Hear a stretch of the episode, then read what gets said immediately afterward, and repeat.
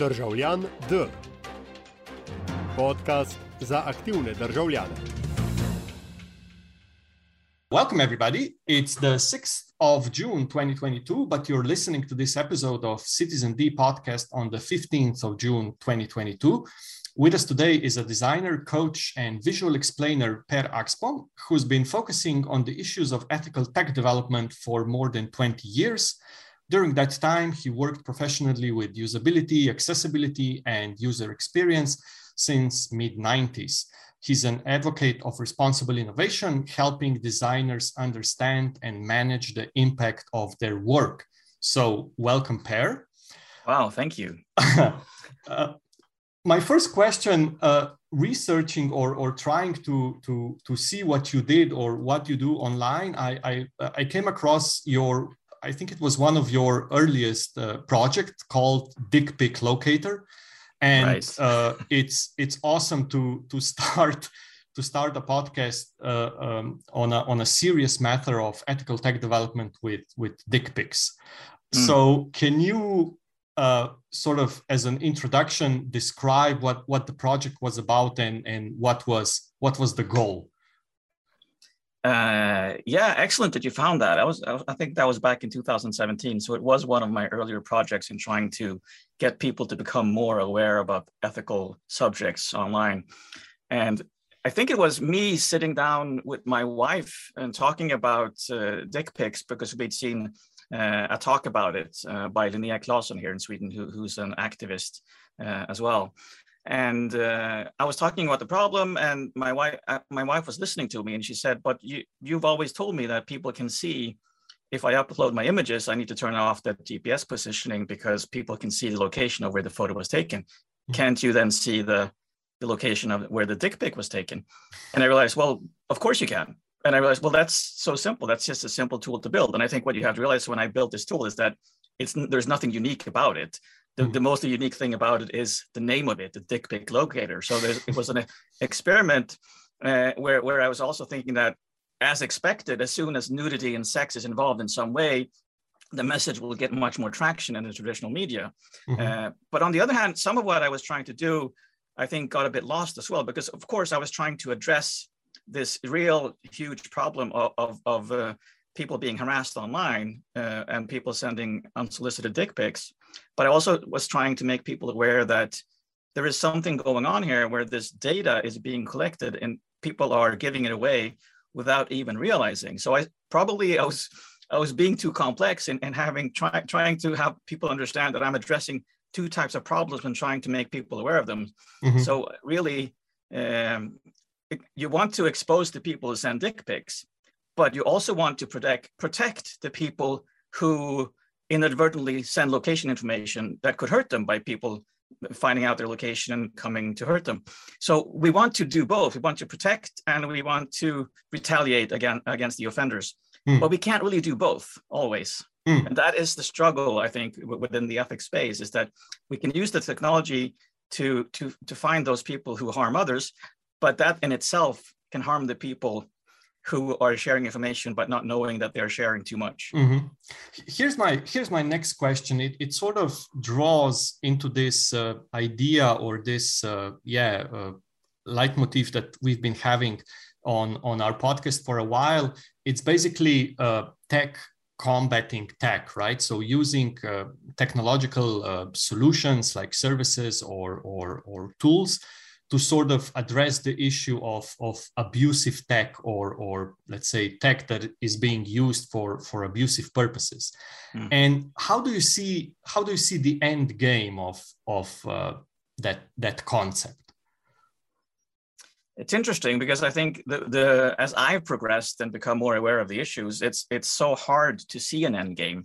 The end game itself is an interesting concept because it sort of assumes there is this future world where we have a, a measurable concept of everyone being content with how everything is. But I think my philosophy is, is rather contrarian to this. I believe that that settling and thinking, oh, look, we're done now. We have equity, equality, and fair distribution of resources.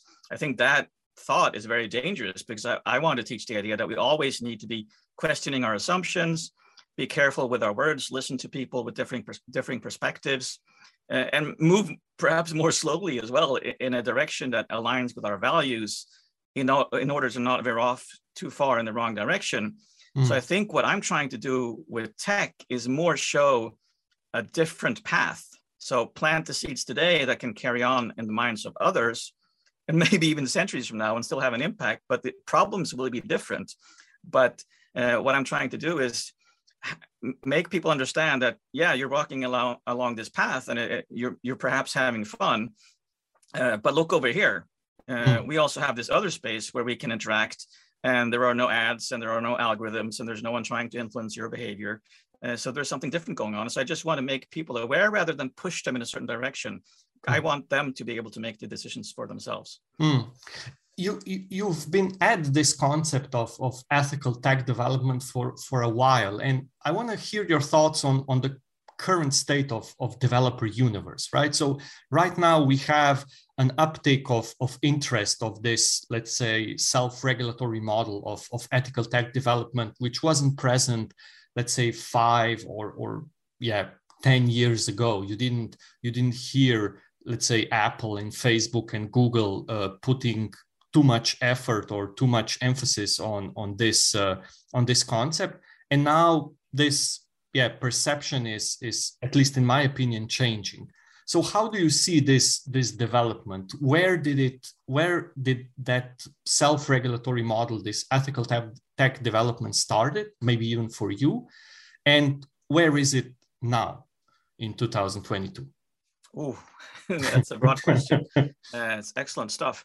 I I think uh, the self-regulation self-regulation positioning that a lot of these big tech companies are applying now is because they do not want to be regulated themselves. Of course, uh, uh, the reason we're here is because it's becoming more and more apparent for more and more people uh, that something is going on here that we don't like. A lot of people don't know exactly what's going on, but they understand that our data is being collected it's being perhaps sold and that's not entirely true because it's, it's not being sold. It's often being just used to target consumers. And then we, we, we realized that well maybe that's not what i want but i still want to participate on these platforms. So what so there's a, like there's a broad opinion uh, within normal citizens but also politicians and of course it specialists uh, who are activists helping people understand that we don't want uh, these organizations to act this way because it can be dangerous. They can actually harm people. Uh, so I think that whole movement of the opinion changing means that companies realize, well, we have to address this.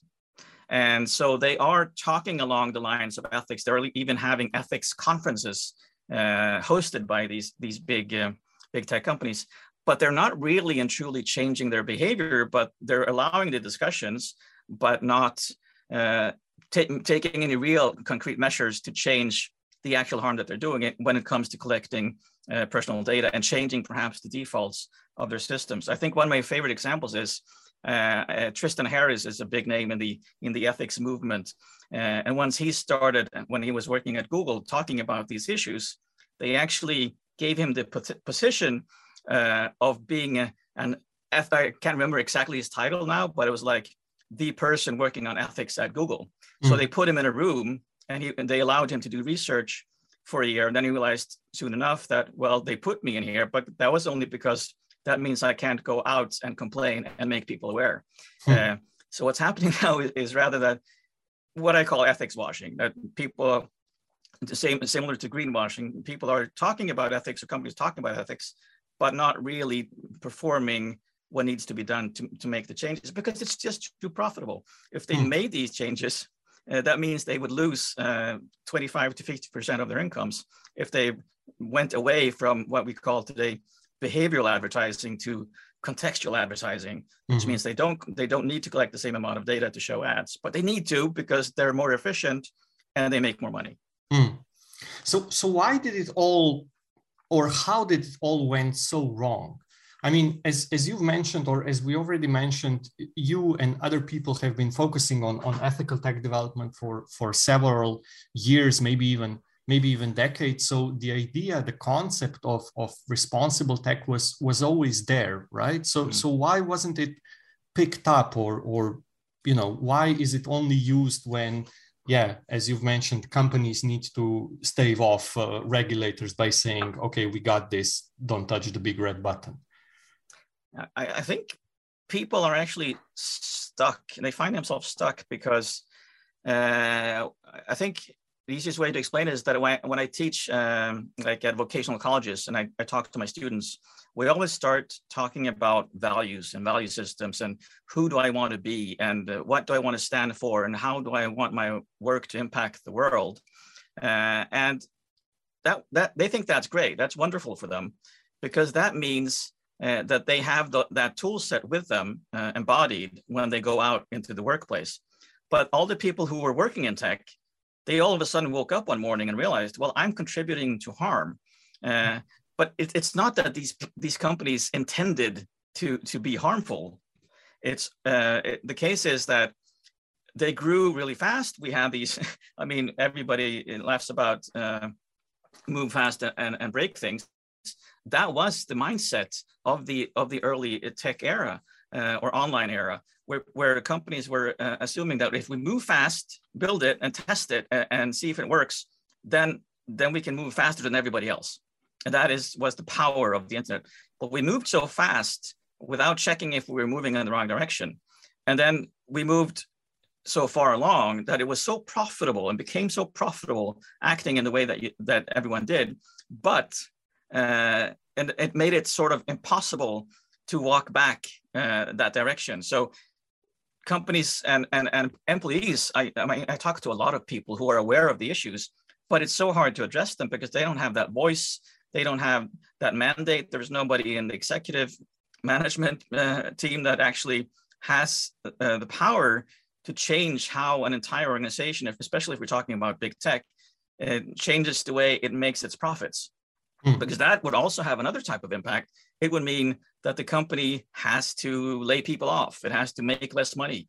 Uh, so I think that a lot of uh, people inside companies then then argue that well, that's an ethical dilemma in itself.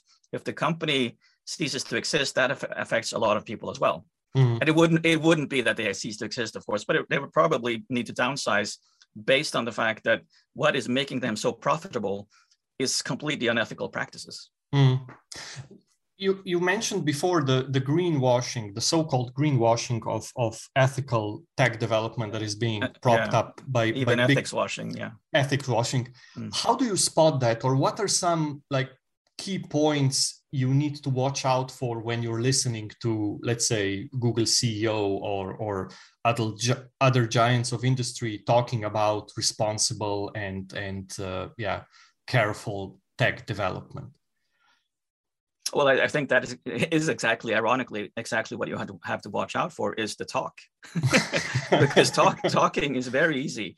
Uh, it's easy to to convince people that you uh, have a benevolent intent, that you want the best for people, that you are trying hard, that you are making changes, and you can make these small changes to the browser uh, I mean, that's a ex- perfect example actually with Google. You, you make this, uh, you, you won't be able to track third party cookies soon in Chrome, but then they kind of still push in this this tracking behavior where they inside Google's browser can track across websites. And if you don't don't want to allow that as a developer and a website builder and owner, you actually have to put some code into the header. Mm. Uh, that probably may be changing right now because there's been a lot of pushback as well. But that that is what keeps going on. I also have this example of because I was researching uh, how to embed YouTube videos on your website mm-hmm. uh, w- w- and, and maintaining privacy. And it's funny because you have this setting when you embed when you embed YouTube videos that is actually actually says privacy enhanced or something like that, mm-hmm. and it redirects you to another YouTube domain, YouTube no cookies. Mm-hmm. And it's true, it doesn't set cookies, but instead it actually uh, it actually sets uh, inside the browser uh, a setting that is maintained across uh, across sessions regardless of cookies. So it's mm-hmm. tracking you anyway, it, mm. but just in another way than the way you decided that you didn't want to. Mm. So it, they keep saying and promising stuff. So I don't know how many times they can do this. They promise something and they do the same thing, but in another way uh, it's it's it's frustrating. So the and the other way I think to to see ethics washing going on is that people often talk about having these uh, like guidelines, uh, uh, ethical uh, bullet lists where the pe- teams have to like read this and, and sign off on it. Uh, and it, they don't really change their work, processes, but it's more interesting to hear the, the people on stage at conferences talking about this is what our teams do regularly uh, in our workflow in our processes. When we have our retrospective if we work in sprints we always do these ethical uh, evaluations where we talk about how could this cause harm? What would be what if we want to try it to make this happen what if that doesn't happen? What are the other, other possible uh, uh, outcomes of what we're trying to build? So that actually putting that into your work that is when i hear people doing the right thing mm. when i when i hear people talking about yes we're going to do better and we've done this research uh, it's always that nothing nothing is actually happening but there are lots of pretty words being said hmm.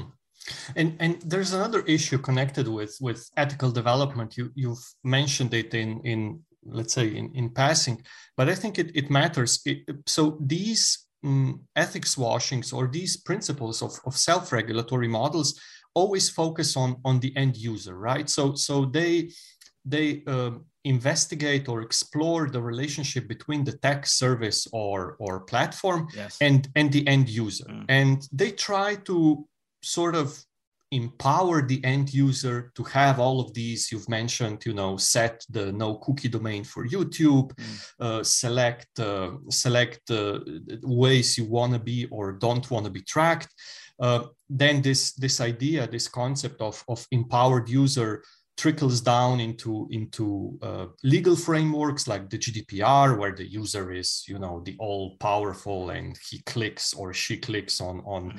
Items and stuff like that.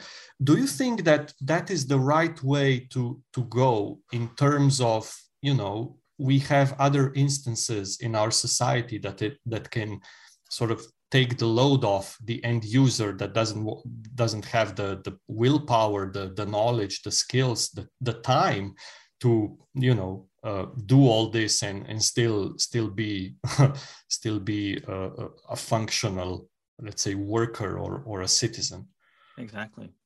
That's a it's a really good point. Uh, we don't want to put more effort and load and, uh, and and struggles on the end user. And i think governments uh, have a really important role here. Um, that, one of the things I also tend to bring up is how how many uh, public sector organizations are sort of forcing uh, their citizens into using digital service and using uh, apps on phones because that is how you now interact uh, with governmental services. Mm-hmm. And so you're being forced to use digital services, but you're actually not being taught about them. Mm-hmm. There is no, there are no guides you can visit that can help you along with how you log into these different services and how you how you approach uh, all the things that previously was done via phone or or or, or via email even or even via like sending in um, paper uh, uh, paper um, forms. And, and the thing that has happened is that I, I, I tend to mention is that people who were able to do things just 15 years ago, like apply for a job or ride on a bus, especially here in Sweden, when we, where every region, we have 21 regions uh, in Sweden, and each one has control over how the public transport payment system works. And, and it, for some while here, it was different almost in, in at least 15 of them. And it's, it's just becoming extremely confusing to be a citizen. And all of these all of these public sector organizations are contributing to this and they're not taking responsibility for actually helping people cope with the tech that they are forcing upon them and that is a huge issue and i think that we need as citizens to actually make that uh, something that we we strive to have our our elected officials actually move move more towards helping citizens cope with the technology and protecting people against the technology they mm. are the ones that can actually do that mm. but but where do you see the this this let's say where do you see the start of this avalanche? Uh, as you've mentioned and as we've all known nobody sets out to be evil right? There's no arch nemesis that says i'm going to create the ultimate spy weapon of global surveillance whatever. But mm. it's it's more of a even even examining let's say surveillance advertising you can see that that it's basically the the, the end result the bad ad, end result is, is basically a, a a summary of bad decisions of on many levels on many individual or mm. or separate organizations or, or individuals exactly. and and i want to hear your thoughts on where do you see the like the who's the patient zero in this case where does the where does the first bad idea start that then culminates into into this you know burning stable that engulfs the world I mean, uh, top of mind for me as, as I've been moving along now is, of course, what's been happening happening with Twitter right now with Elon Musk wanting mm. to hmm. buy Twitter. Uh, and then people starting to talk, well, can I even stay on here? Should I stay on here? Well, where else would I go? Uh, and it actually surfaces a lot of these questions that we have uh, and that we need, need to sit down and reflect upon, but we rarely take the time to do. Uh, and what I see now is um, as I'm sort of uh, moving away f- from all these these algorithm based uh, platforms like Twitter and LinkedIn and so on, mm-hmm. Uh, is that I I feel I have more people following along. I've tried this before, moving to like the the Fediverse and these decentralized platforms uh, called Mastodon and the like, mm-hmm. and now I see people that have never been there before actually staying for a longer period of time I think the shift is not like a one day we wake up, even though history always portrays it like that, and this happened and this this happened, but it's always a very very slow move, movement, and we need to allow it to be slow, and we need to not be uh, so enraged about it, but just as I was sort of alluding to in the beginning, show that here's a different path. So what are you trying to do? I, I can show you how you can do exactly that, but not be over there, but be over here where people are not exploiting you and your data and perhaps making you feel things that you wouldn't feel if the algorithms weren't trained to make you feel that way. Uh, and so I, I, I, do like the idea of the patient zero, but always there's like probably thousands of patient zeros that are, are moving in one direction. And that, and that makes it seem like, hey, something's happening here. Uh, mm. And it feels emotionally correct for us to follow along. Uh, it's going to take, I say, at least two more decades before it tru- truly happens. Uh, it, it, it's taking a long time.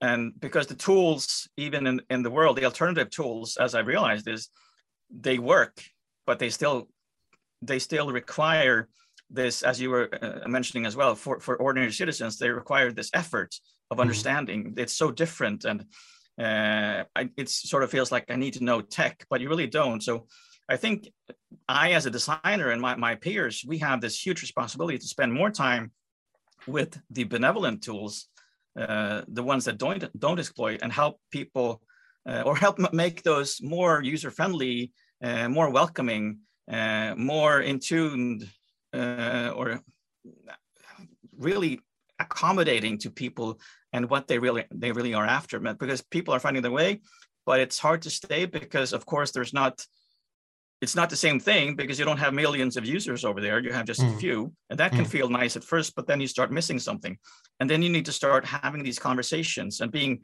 being attentive and, and asking questions and and showing that oh, okay, so this doesn't work for you, but here's another way. So we need all these ambassadors sort of moving around and helping people again because the, the, the, government hasn't hasn't helped isn't helping people somebody has to be helping the people i mm. sometimes talk about how libraries are, are have this function in society where people can actually go to libraries and, and the librarians are extremely helpful in in um, showing how you you use online services especially public sector ones mm-hmm. uh, and that's extremely helpful but they that should be more systemic and systemized uh, and they should be paid to do it really because mm. that would be my my follow-up question so mm. so we've been talking or uh, you've been now explaining the the concept that that ties into this user that is all powerful or that knows what he or she wants and, and mm-hmm. tries to move away from these services that are let's say bad mm-hmm. but on the other side there, there has been recently an so-called incident or a or a yeah maybe even a scandal with with the like the privacy orientated um, search engine DuckDuckGo, yeah. which turned out that you know despite all the all the branding and all the the, the advertising pun intended he was or they were cooperating with with microsoft providing them with with user data and and so forward. Mm. so my guess or my next question would be how do you see the connection between you've you've started to, to talk about in, in your conclusion for the last answer the, the state and the, the industry so you know looking back into regulatory models of let's say phone and television and radio radio stations there was always this this cooperation forced or willing between the the state and, and the industry and mm. i want to hear your your thoughts on on on the current let's say, uh, situation of, of, of digital tech in that regard? I think we are we have huge problems in that uh, the state uh, is actually hugely hugely influenced by the tech industry and the tech uh, companies. In that the state has doesn't have the knowledge and power to understand everything that, that's going on. I think um, AI is the perfect example where so many people today are talking about AI, but actually don't know what's going on. But we're still, the public sector companies, organizations are actually buying these solutions, even for healthcare and these uh, chatbots that are supposed to help us uh, uh, in healthcare. And they can be extremely dangerous, but we don't never talk about the dangers because even the journalists sometimes, I mean, there are journalists who are really good at understanding this concept as well, but the people buying the assistant, the, the procurement process is, is really dangerous as well. So uh, we are in a situation where there needs to be a shift in competence, a growth in competence or a shift in the people engaging uh, with the procurement processes for state-owned services, meaning that we need to set start stop buying systems where we actually don't know what the outcome and impact will be. Uh, mm-hmm. I think that is one of the one of my pet peeves is that it can be very dangerous. I'm, because I'm seeing this. I'm working. I'm working in healthcare, and that's why it's top of mind for me. Where I'm seeing everyone say, "Well, we can solve that with AI, and we can solve that with AI," but they actually don't know what AI is. It's, it's this illusion of autonomous algorithms that's really dangerous because people still seem to think that algorithms can learn by themselves and they can operate by themselves and there's nobody responsible behind it because it's sort of it's neutral because it's an algorithm but um, i mean of course software cannot learn what it was not programmed to do uh, and i think if, if you say it's autonomous i always ask well could the system say uh, i don't want to do this anymore i'm tired of it no, hmm. it can't do that. Well, then it's not autonomous. I think that should be considered a core part of autonomy. And it's it's being thrown around so much this day. But if we if we contribute to perpetuating perpetuating the idea of autonomous machines with free will, we contribute to misleading the lawmakers and society at large. And, and more people will believe that the makers or the people who make the system, they're faultless when the actions of software actually harm uh, humans. Mm. And, and the duty of enforcing accountability will actually weaken because what happens is that the companies say, well, it, it was a software issue, so we're not responsible. But if we allow them to say that, how can they actually receive any praise whatsoever when the systems actually do work and perhaps create malevolent outcomes because they're saying they can't control them essentially that's mm why that's why it failed mm so this this narrative is is hugely dangerous that's going on today. I think AI is one of the most dangerous concepts being sold uh, to to countries across the world. Mm. And, and do you see that that changing in terms of, of let's say educated decision makers? Because it seems to me that that we've been always battling with this with this uh, with this concept of, of unskilled, unskilled decision maker that, that has been influenced by, by lobbyists, by the industry, mm. right? Spanning back to, I don't know, the cookie directive, copyright reform, and, and all of these things. So, mm. so how long you, you've mentioned several years for the for the users to, to catch up. Uh, how long until the, the decision makers do do something similar? It's an interesting question because the issue is, isn't always competence. The issue is sometimes also money because mm. you see lawmakers uh, becoming employed at the big companies uh, mm. that they're supposed to criticize, or at least or at least uh, regulate. And so there's so much going on there and there's so much money at play i mean the, the amount of money that these companies have it's just and the amount of information and data they have on everyone is mm. just unprecedented so it's so hard to to think about well how can we balance that power? Do, because they will obviously uh, they they they employ a lot of people. There's always these these things that they can say to to threaten uh, uh, countries as well because they're that big. What they do, where they build their uh, software centers, and where they where they have their offices, that makes a difference because that brings a lot of money to places and brings employment, and so they can actually uh, have this over overall arguments about uh, if we leave and if we do this, they will actually impact your bottom line. It will impact all these people.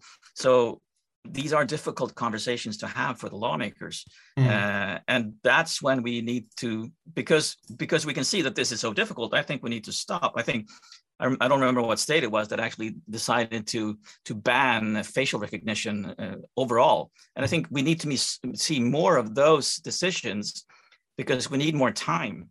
We need more time to make sure that we are going in the wrong in the right direction because i said in the beginning actually sometimes we move too far in the wrong direction and it's so hard to go back. And that's mm. that's exactly what happened. We went so far in one direction now it's really hard to go back so now we need to make sure that we don't continue in the same direction we need to stop and think mm. and that is the, the the biggest challenge because how do you how do you motivate to your to your voters and say that well we're going to stop some development now because we need two years to actually decide where do we want to go with this technology? Mm.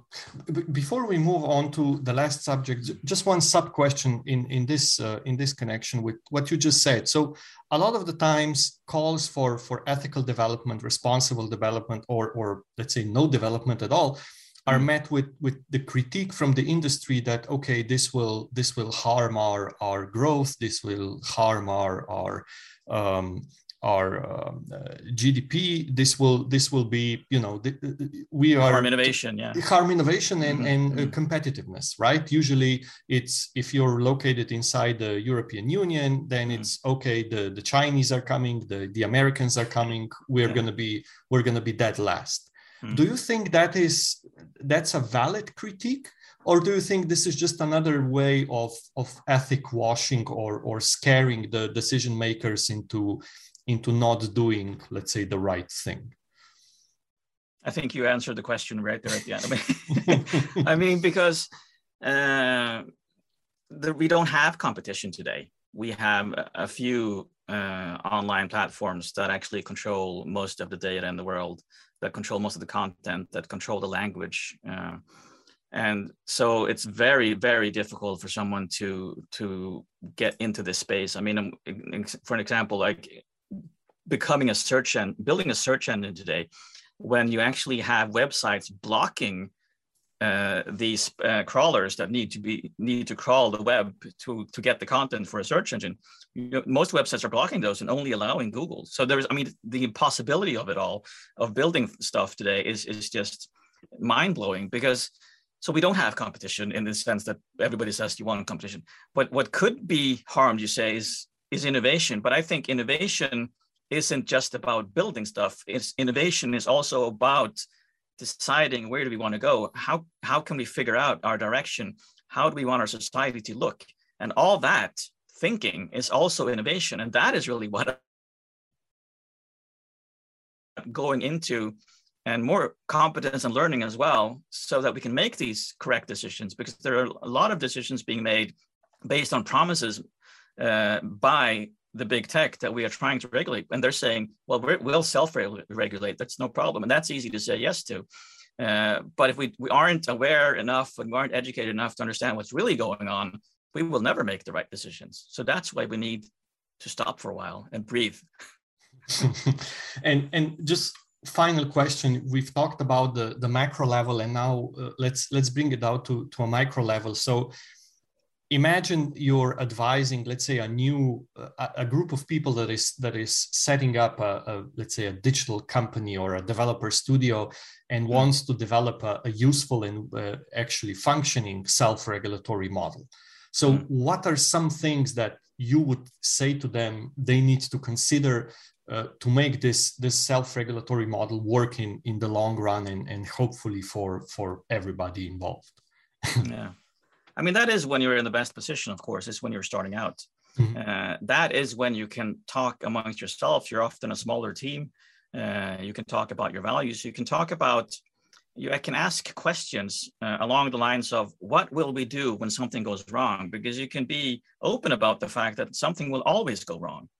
Uh, how do we manage uh, our supply chains? What are we de- our dependencies what do we think about those companies that we are dependent on how can we be transparent to our users about how we think about that so that we communicate our values because i think that's what i often argue that can actually be a competitive advantage of being more transparent about this is what we believe, this is what we think, and more people will actually be drawn to those types of companies in the future.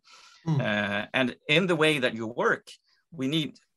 Regu- I like the word regulation because it's, it alludes to the word uh, uh, regular as well. You need mm-hmm. to do things regularly. You need to, to often, every month, talk about and bring up the issues of impact and how you are impacting not only your users but people outside those users, like the family members, like the society at large in that country, or if you have start, start having millions of users, what does that mean for them? If some people are left outside and your product becomes very successful, how do you ensure that people aren't uh, uh, people's lives aren't getting worse because you changed that payment system and it was successful for for 70% of people but 30% of people actually now have a have, have a much worse life because they, they can't travel in the same way that they did before and mm-hmm. you need to start taking responsibility for for things that are outside your own what you first may think is your own ecosystem because if you build something it is like placing something into an ecosystem and we know if we place the wrong animal or or plant into an ecosystem it can actually destroy so much uh, so many other things. So mm-hmm. if we start thinking more like that it helps you to to decide that if we put this into this this ecosystem what do we want to happen? What do we want to expect to happen? What are the the connections and relations we have to other types of services? What people are we affecting? And those conversations can be had regularly but you also need to bring in different perspectives. That's always what i teach uh, my students as well is that we don't we cannot anticipate everything ourselves. That is that is hugely important because it's very the way that teams the most teams look uh, and are assembled today it's very monocultural in that it's often white it's often male it's often young uh, when it comes to building new systems and starting new companies. We need to bring in other voices the people who are never listened to the people who are vulnerable who know and are experienced in what can go wrong because they've seen it all go wrong if you're prepared to listen to those people, you will do a better job. Hmm. Ending on a positive note, which is very strange for for Citizen D, since we usually address the issues that are that are bad and and without any, let's say, legitimate answers. Uh, thank you, Per, for for dropping by, for your time and, and insight, and we wish you the best of luck with with your future endeavors. Thank you so much for having me. Thanks.